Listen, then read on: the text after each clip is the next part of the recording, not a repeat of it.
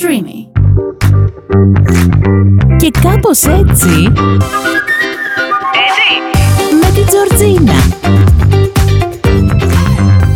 Υπερμόνοι και υπερμόνες, καλή σας ημέρα, νύχτα, απόγευμα. Δεν ξέρω πότε ακούτε αυτό το podcast. Είμαι και πάλι εδώ, η Τζορτζίνα σας, έτσι, στο podcast αυτό και κάπως... Έτσι, για να ακούσουμε και πάλι τις ιστορίες που μου έχετε στείλει στο Instagram. Χρόνια πολλά σε όλους. Έχει αλλάξει χρονιά, μπήκε το δύο χιλιάδες είκοσι τρία. Δεν θέλω να συζητήσουμε πώς μπήκε το δύο χιλιάδες είκοσι τρία, ε, σε μένα προσωπικά, αλλά τέλος πάντων.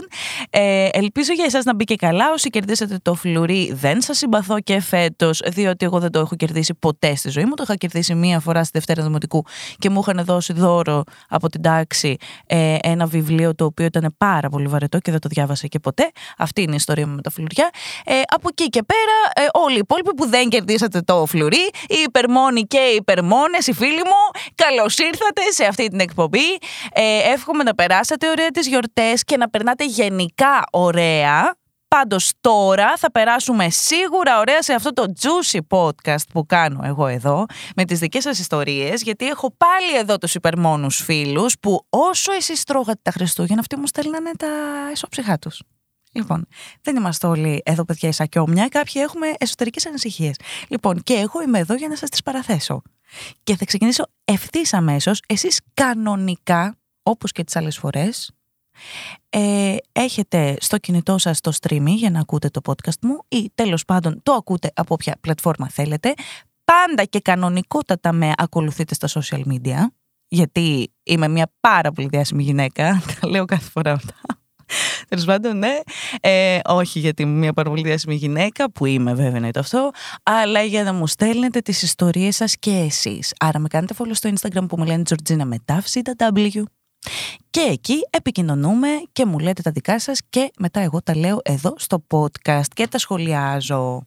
Πάμε λοιπόν να ξεκινήσουμε με την πρώτη ιστορία μας, παιδιά, για το δύο χιλιάδες είκοσι τρία. Καλημέρα πανέμορφη Τζορτζίνα, μου λέει εδώ ο φίλος. Ε, ο οποίος μου το έγραφε πρωί. Καλημέρα να πούμε στο φίλο, βεβαίως. Εμένα η δικιά μου ιστορία δεν είναι κάτι αναπάντεχο ή περίεργο, όπως μάλλον θα περιμένεις να ακούσεις. Όχι βέβαια, δεν περιμένω να ακούσω κάτι αναπάντεχο, τα περιμένω όλα με αυτά που έχω διαβάσει. Λοιπόν, αλλά ίσως κάτι πιο απλό από ό,τι είναι. Η ιστορία μου που λες έχει να κάνει με μία φίλη μου, το έχει βάλει σε εισαγωγικά βέβαια, το φίλη μου. Ποιος ξέρει, μας περιμένει. Έχει να κάνει με μία φίλη μου, λοιπόν, σε εισαγωγικά, με την οποία εδώ και πέντε μήνες είμαστε μαλωμένοι. Γνωριζόμαστε ένα χρόνο. Κάναμε παρέα μαζί με άλλα δύο άτομα και είχαμε δημιουργήσει μία ομαδική, στην οποία μία μέρα είπα να προτείνω να κανονίσουμε να βγούμε, αλλά κανένα από τα παιδιά δεν συμφώνησε και δεν απάντησε και το θέμα περί βόλτας έμεινε στον αέρα χωρίς να υποθεί τίποτα άλλο. Λοιπόν, μάλιστα. Μέχρι εδώ κανένα πρόβλημα. Έτσι, συνεχίζουμε κανονικά. Μετά από δύο-τρεις μέρες μου στέλνει εκείνη μήνυμα σε μία άλλη ομαδική που είχαμε μεταξύ μας και με μία ακόμα κοπέλα από την παρέα και αρχίζει να με κατηγορεί έμεσα και ξαφνικά ότι δεν την ενημέρωσα έγκαιρα και ότι την ανάγκασα να κρεμάσει κάποιους άλλους φίλους της με αυτή μου την πράξη και ότι γενικά μου είναι ανεπιθύμητη και κάτι τέτοια. Του στείλει η κοπέλα τώρα να του πει ότι του είναι ανεπιθύμητη. Λες και ξέρει αυτή καλύτερα τι του είναι από τον ίδιο. Μην τα κάνετε αυτά. Εγώ ξαφνιάστηκα και πραγματικά δεν περίμενα αυτή την αντίδραση. Τη ζητάω πολλές φορές συγγνώμη και εκείνη ειρωνικά λέει εντάξει, εντάξει. Μετά, επειδή και εγώ ο μαλάκας είμαι full συναισθηματικός, είπα να τη στείλω προσωπικό για να λυθεί καλύτερα η παρεξήγηση. Πάμε στο προσωπικό. Λοιπόν, τη στέλνω που λες, ξανά με μία συγγνώμη και εκείνη συνεχίζει να λέει ότι την κρέμασα, που δεν ήξερα καν ότι είχε κανονίσει κάτι άλλο. Και ότι δεν της δίνω σημασία. Έτσι έλεγε λοιπόν αυτή, ότι την κρεμάσαμε και δεν της δίναμε σημασία. Για πάμε παρακάτω να δούμε. Εν τω μεταξύ ξέχασα να σου πω ότι μόνο σε μένα έγινε αυτή η επίθεση. Έλα το προσωπικούλι. Έλα η προσωπική επίθεση. Κάτι δεν μου πάει καθόλου καλά εμένα εδώ. Μήπως αυτή η φίλη δεν ήταν και τόσο φίλη μέσα της. Αλλά δεν θέλω να λέω μεγάλα λόγια για να συνεχίσω, για να το δούμε μετά. Κάποια στιγμή γυρνάει και μου λέει: τέλος πάντων, επειδή ξέρω ότι θα συνεχίσεις να το κάνεις, άλλη φορά να με ενημερώνεις έγκαιρα για να ξέρω. Παθαίνω σοκ. Λοιπόν, ε, εν τω μεταξύ πάω να το ξαναπώ αυτό. Πώς το είπε αυτή. Έτσι, γιατί δεν νομίζω ότι το είπαμε το σωστό τόνο. Κάποια στιγμή λέει αυτή, γυρνάει και μου λέει: άκου τώρα πώς θα το πω σωστά. Τέλος πάντων, επειδή ξέρω ότι θα συνεχίσεις να το κάνεις, άλλη φορά να με ενημερώνεις έγκαιρα για να ξέρω. Έτσι το είπε αυτή, είμαι σίγουρη. Παθαίνω σοκ, λέει ο φίλος. Φορτώνω και της λέω ότι δίνει έκταση σε ένα θέμα. Όπα, όπα, όπα, όπα, όπα. Τώρα ε, το έχουμε πιάσει φιλοσοφικά. Λοιπόν, παθαίνει σοκ, λέει. Φορτώνει και της λέω ότι δίνει έκταση σε ένα θέμα που δεν υπάρχει και ότι εκπλήσεται για το πόσο σίγουρη είναι ότι θα το ξανακάνει ο φίλος.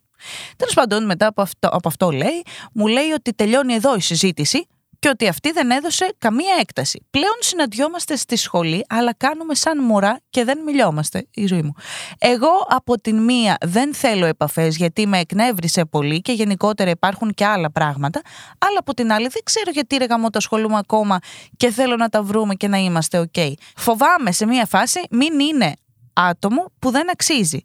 Τι κακό να είσαι τόσο συναισθηματικός. Απαπαπαπα, τι λόγια είναι αυτά που λες καλέ. Πρέπει να είσαι συναισθηματικός. Τέλος πάντων, θα τα σχολιάσω όλα μετά. Τέλος πάντων, δεν ξέρω πού θα καταλήξει όλο αυτό, αλλά μου είναι κυρίως ψυχοφθόρο ότι συναντιόμαστε και δεν μιλάμε. Ποια είναι η γνώμη σου, σε έπριξα. Καλή αρχή και καλή επιτυχία και ευχαριστώ. Λοιπόν, άκουσε να δεις, φίλε μου. Η γνώμη μου είναι η εξής. Ότι η κοπέλα αυτή. Ε, δύο είναι τα αυτά που υπάρχουν μέσα στο κεφάλι μου. Η μία περίπτωση είναι ότι η κοπέλα αυτή. Μάλλον έχει μαζί σου, όχι μάλλον, είναι σίγουρο ότι έχει μαζί σου μια προσωπική, ε, ήθελε πάρα πολύ να σου κάνει μια προσωπική επίθεση, το οποίο είτε σημαίνει ότι γενικότερα μάλλον δεν ταιριάζατε και αυτή ε, έφτασε σε ένα σημείο να προσποιείτε ας πούμε ότι είστε μια χαρά σαν φίλοι, αλλά μάλλον δεν της τέριαζες και της είχες γίνει φορτικός και έψαχνε μια αφορμή για να σε αποβάλει από τη ζωή της, το οποίο είναι κατά λάθος συμπεριφορά. Όταν έχεις πρόβλημα με κάποιον, καλό είναι να του εξηγείς τους λόγους που τον απομακρύνεις και όχι να πιάνεις από κάτι και να του φορτώνεις κάτι που δεν έχει κάνει στην πραγματικότητα για να μπορέσεις να τον ξεφορτωθείς και να τον βγάλεις τον άλλον λάθος, επειδή ντρέπεσαι να πεις την αλήθεια. Αυτό είναι το ένα. Το άλλο είναι ότι υπάρχει πολύ μεγάλη πιθανότητα η κοπέλα αυτή να είναι και αυτή έτσι πολύ συναισθηματική όπως εσύ και να στεναχωρήθηκε που δεν βρεθήκατε εκείνη την ημέρα, γιατί μπορεί να υπήρχαν από πίσω κάποια υπόβαθρα τύπου να είχε μαζί σου μια φιλική ε, παραπάνω αγάπη από την συνηθισμένη ή να υπήρχε κάποιο ερωτικό υπόβαθρο. Πάντως, σε κάθε περίπτωση, αν ήσασταν απλά φίλοι, δεν θεωρώ ότι θα υπήρχε τέτοια εξέλιξη σε μία απλή ημέρα, ας πούμε, σε μία τυπική Τετάρτη δηλαδή. Ότι θα έστελνες εσύ ένα μήνυμα ότι δεν θα βγείτε τελικά, δεν κατάλαβα τέλος πάντων αυτό που μου είπες εδώ, ότι δεν, δεν κανονίστηκε καλά κάτι και αυτή θα τα έπαιρνε στο κρανίο και δεν θα σου ξαναμίλαγε ή θα σε κατηγορούσε ότι δεν της δίνει σημασία. Γι' αυτό λοιπόν να περάσω στο δεύτερο που ήθελα να πω, ότι κλείνω προς το ότι η κοπέλα αυτή έχει κάποιο σύμπλοκο προς εσένα, δηλαδή έτσι πιο ερωτικό, γιατί άρχισε να σου λέει μετά ότι δεν της δίνει σημασία και ότι δεν, σου, δεν νιώθει ότι είναι αρκετή και τέτοια. Επομένως, κάτι το οποίο εσύ δεν το έκανες ποτέ και δεν της έχεις δώσει κανένα τέτοιο πάτημα και το έχει δημιουργήσει όλο μόνη της, πάει να πει ότι αυτή κάθεται και τα σκέφτεται μόνη της στο μυαλό της. Άρα την απασχολείς πάρα πολύ στο μυαλό της. Άρα καταλήγουμε ότι σε κάθε περίπτωση η κοπέλα δεν ήταν ειλικρινής, διότι όποιος και να είναι ο λόγος που συντρέχει και την οδήγησε σε αυτήν την συμπεριφορά, εμείς δεν τον γνωρίζουμε και όπως φαίνεται δεν γνωρίζει και η ίδια και πολύ καλά, γιατί εγώ πιστεύω ότι θα μπορούσε να ήταν πιο ειλικρινής και να έχει γίνει μια συζήτηση γύρω από το θέμα και να ξέρει και η ίδια γιατί αντέδρασε έτσι, γιατί η κοπέλα φαίνεται να είναι πάρα πολύ μπερδεμένη. Και φυσικά θα ήθελα σε αυτό το σημείο, όπως είπα και πριν, να σχολιάσω το τι κακό να είσαι τόσο συναισθηματικός. Είναι δυνατόν να τα λέμε αυτά τα πράγματα?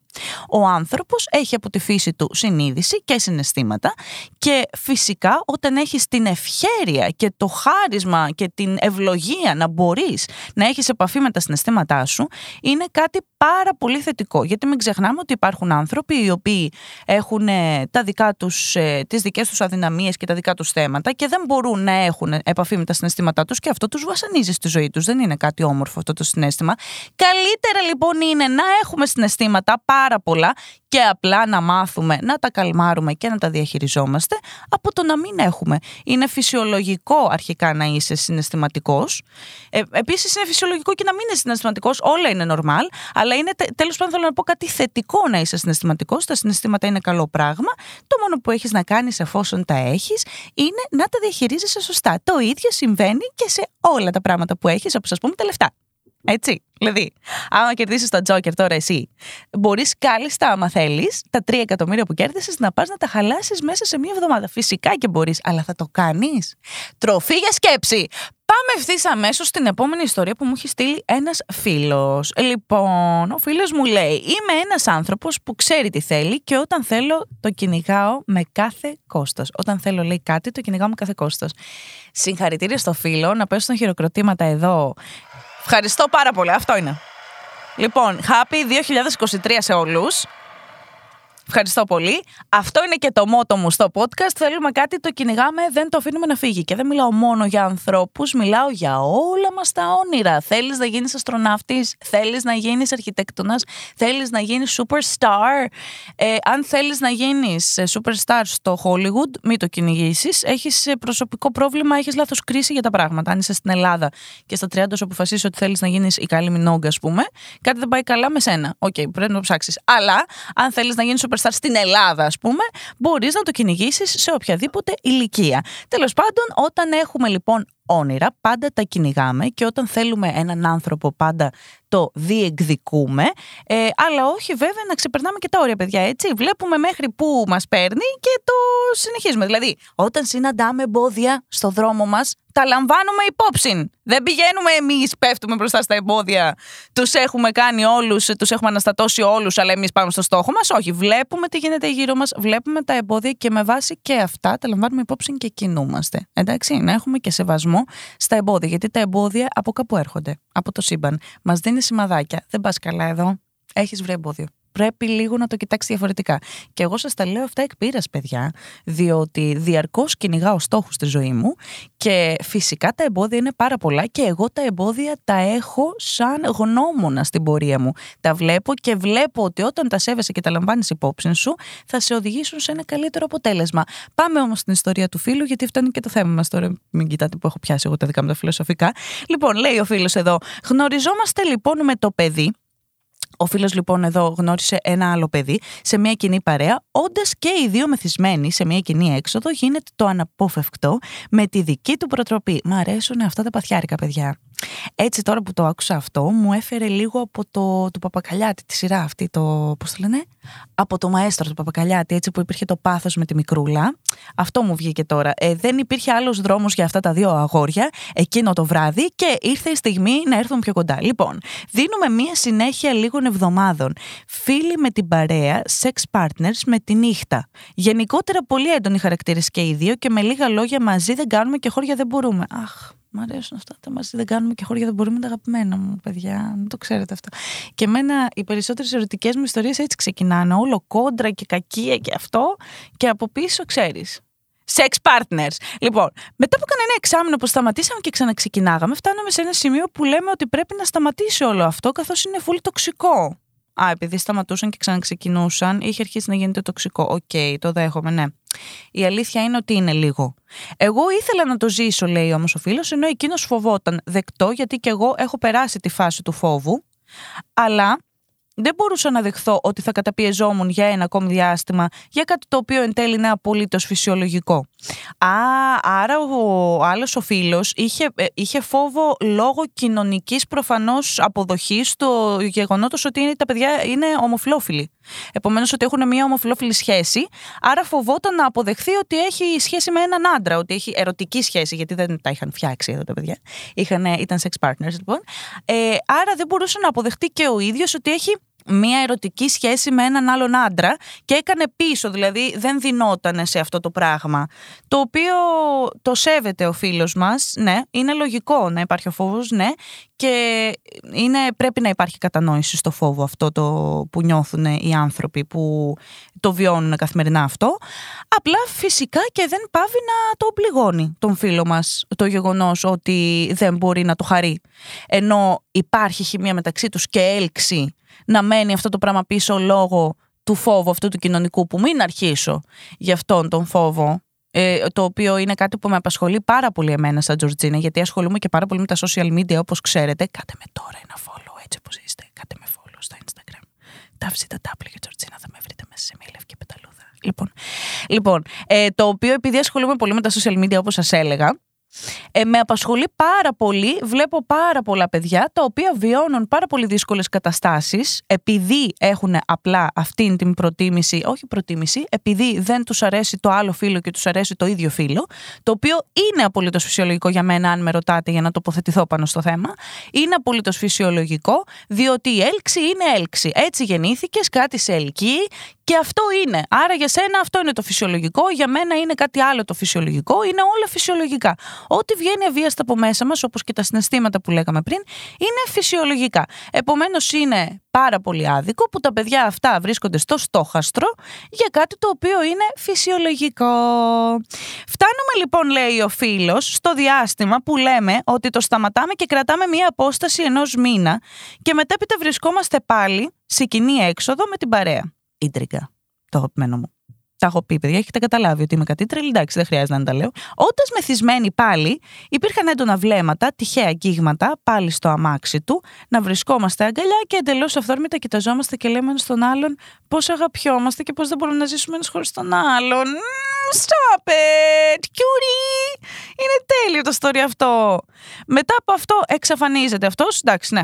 Μέχρι το χάρηκα κι εγώ λίγο, εντάξει, το έζησα, ναι. Εξαφανίζεται αυτός λοιπόν, καθώς είχε μονίμως τάσεις φυγής. Οπότε κι εγώ στα τάρταρα, λέει, καθώς ήταν ο πρώτος άνθρωπος που μέχρι στιγμής έριξα άμυνες και ένιωσα πράγματα. Σε καταλαβαίνω πάρα πολύ, φίλε μου, και εγώ μία στο, στις χίλιες ε, ρίχνω άμυνες και νιώθω πράγματα και κάθε φορά ε, δεν βοηθάει αυτό καθόλου. Ε, αυτή η αδύναμη πλευρά μου με κάνει να κάνω πράγματα που δεν ε, μπορούσα να φανταστώ ότι θα μπορούσα να τα κάνω. Έτσι. Λοιπόν, ε, επομένως είμαι μαζί σου και σε αυτό. Ε, αλλά έρχεσαι και μου λες μετά ότι αυτός ξαναεμφανίζεται, μου λες, μετά από καιρό, και εκεί έβαλα ένα stop για τη δική μου ψυχική ηρεμία. Νάτο!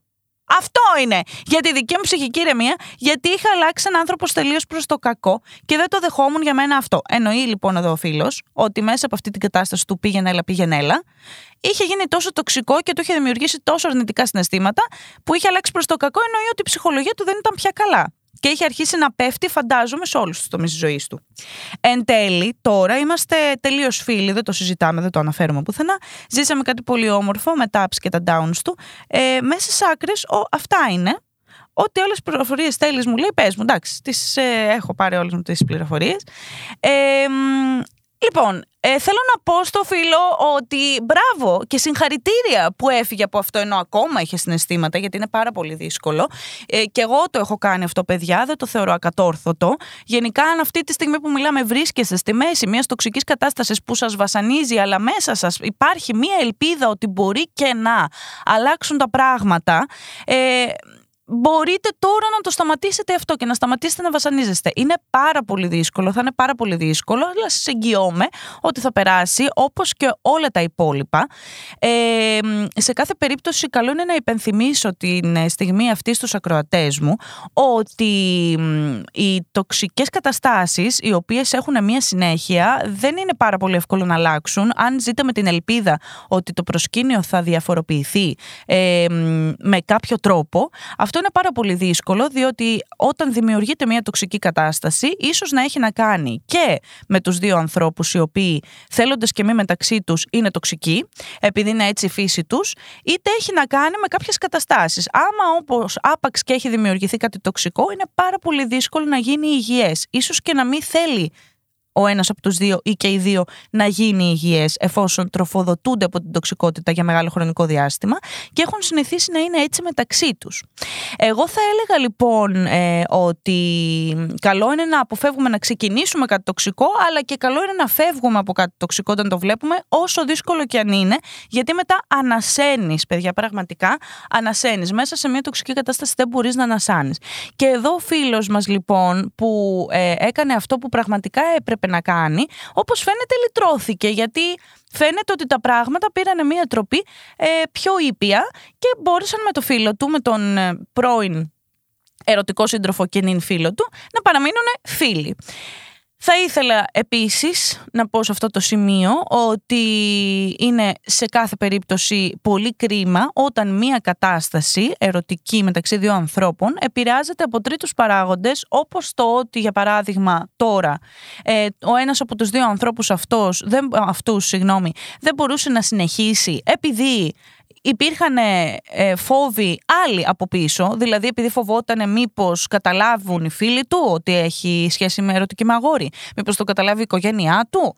Αυτό λοιπόν ε, είναι ένας τρίτος παράγοντας, ενώ θέλει τον άλλον άνθρωπο και είναι ερωτευμένος μαζί του, δεν μπορεί να συνεχίσει. Όπως είναι και άσχημο όταν υπάρχουν τρίτοι παράγοντες άλλου τύπου, ότι για παράδειγμα υπάρχει η οικογένεια που σε εμποδίζει να έχεις μια σχέση, για παράδειγμα μια οικογένεια, κάποιοι φίλοι, δεν ξέρω, κάποιες καταστάσεις. Είναι κρίμα τρίτοι άνθρωποι λοιπόν να εμποδίζουν κάτι όμορφο. Να είμαστε υπέρμαχοι του όμορφου λοιπόν, προς το κλείσιμο της εκπομπής μου. Θα υπενθυμίσω να είμαστε υπέρμαχοι του όμορφου όταν βιώνουμε κάτι το οποίο νιώθουμε εμείς και εμπιστευόμαστε το ενστικτό μας ότι είναι όμορφο, αυτό να κυνηγάμε, όχι αυτό που δεν μας θέλει, όχι αυτό που μας απορρίπτει, όχι αυτό που είναι τοξικό, να κυνηγάμε αυτό που βλέπουμε ότι είναι όμορφο και αξίζει να δώσουμε μία μάχη για αυτό. Και αν πραγματικά εμείς πιστεύουμε βαθιά μέσα μας ότι αυτό είναι κάτι όμορφο και το ξέρουμε και το βλέπουμε, τις περισσότερες φορές αυτή η μάχη θα βγει υπέρ μας. Λοιπόν, παιδιά, κοιτάξτε να δείτε. Έχει σοβαρέψει πάρα πολύ το σκηνικό και μέσα σε όλα αυτά είμαι και σίγουρη ότι follow δεν με έχετε κάνει. Το οποίο βέβαια είναι κάτι τεραγικό. Έτσι, είναι κάτι το οποίο, δηλαδή πραγματικά ποτέ στη ζωή σας να μην το ξανακάνετε αυτό. Πηγαίνετε όλοι και κάντε με follow στο Instagram τώρα και στείλτε μου τις ιστορίες σας. Είμαι με ταύσι ντάμπλιου, τα έχω ξαναπεί άλλες δύο φορές αυτό το podcast, τα ξαναλέω. ταύσι ντάμπλιου Τζορτζίνα, θα γράψετε, είμαι μια πάρα πολύ διάσημη γυναίκα μέσα σε μια λευκή πεταλούδα, θα με βγάλει να με κάνετε follow και να μου πείτε τα προβλήματά σας εκεί. Έχουμε το stream στο κινητό μας ή οποιαδήποτε άλλη πλατφόρμα στο κινητό μας ή τον υπολογιστή μας που ακούμε το podcast μου και κάπως έτσι. Έτσι. Έτσι παιδιά, εντάξει, τα είπαμε και σήμερα. Πάω να φύγω τώρα γιατί πείνασα, πάω να φάω. Φιλάκια πολλά, τα λέμε την άλλη εβδομάδα. Καλή χρονιά.